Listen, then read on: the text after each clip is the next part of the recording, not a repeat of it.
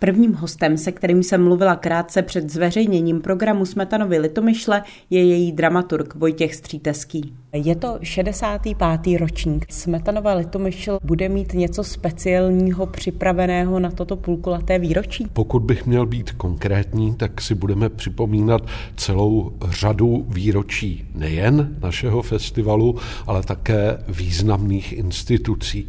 Například 100 let pravidelného vysílání Českého rozhlasu oslavíme se symfonickým orchestrem Českého rozhlasu hned dvěma koncerty. Na tom prvním v neděli 18. června zazní monumentální kantáta Arnolda Schoenberga Písně z Guré, na které přijede na 280 účinkujících. Je to největší letošní projekt, ale ani ty ostatní si příliš nezadají, protože bude velký gala koncert Gala Belle Pok Verismo v podání státní opery Praha s panem novým šéf-dirigentem Andrijem Jurkevičem. Česká filharmonie, Pražský filharmonický sbor přednesou Dvořákovo stabat Máter a takto bych mohl v tom výčtu velkých děl pokračovat. Celým ročníkem bude jako taková červená dramaturgická nit prostupovat téma, které se jmenuje Belle Pok. Podíváme se na přelom 19. a 20. století do doby, kdy se opravdu asi žilo dobře, až skvěle, zlaté časy. My jsme připravili 35 hlavních pořadů. Mohli bychom se podívat na samotný začátek toho festivalu, mm. tedy na 15. června. Ano.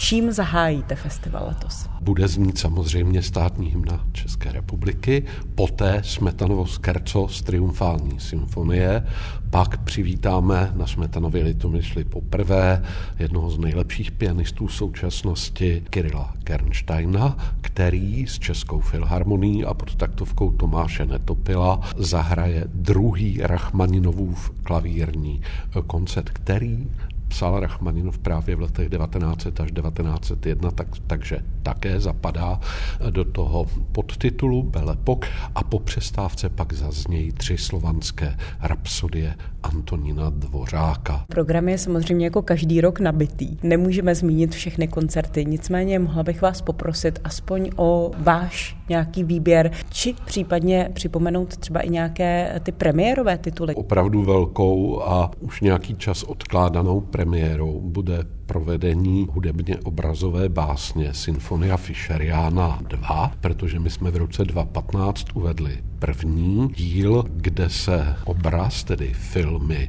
ať už určené pro kina či pro televizi, s hudbou Luboše Fischera, kterou speciálně necháme upravit pro tento večer. Bude to taková velká báseň v obrazech asi 45 minut. Ti, kdo přijdou, budou vidět skutečně klasiku českého filmu, ukázky třeba z filmu Na kometě, Morgiana, Slaměný klobouk a k tomu bude hrát Filharmonie Hradec Králové hudbu, kterou Luboš Fischer napsal k těmto filmům. Smetanová litomyšl se koná na mnoha místech po celém městě, nicméně chystáte třeba nějaký nový prostor, kam se posluchači mohou vydat?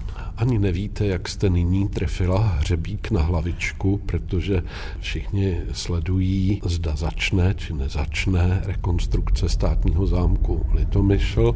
Na začátku ledna to vypadalo, že nebudeme hledat žádný nový prostor. Nyní asi hodinu víme, že státní zámek zřejmě bude rekonstruován a pro veřejnost, tedy i pro festival, nejspíše uzavřen. My připravujeme protože to již několik dní tušíme, že pořady, které jsme určili pro druhé zámecké nádvoří, budeme hrát ve festivalové hale, což je prostor, kde dosud jsme žádný pořad nikdy nepořádali. Protože je to tak čerstvé, tak bych jenom rád řekl, že je to prostor krytý, v němž nebudeme slyšet ani bouřku, ani déšť, kde nebude chladno. Já pevně věřím, že se nám ta hala podaří připravit tak hezky se všemi atributy, které má zámecké nádvoří, totiž kapacitu jeviště, kapacitu hlediště, že se s touto novou situací vypořádáme se ctí. Děkuji vám za rozhovor.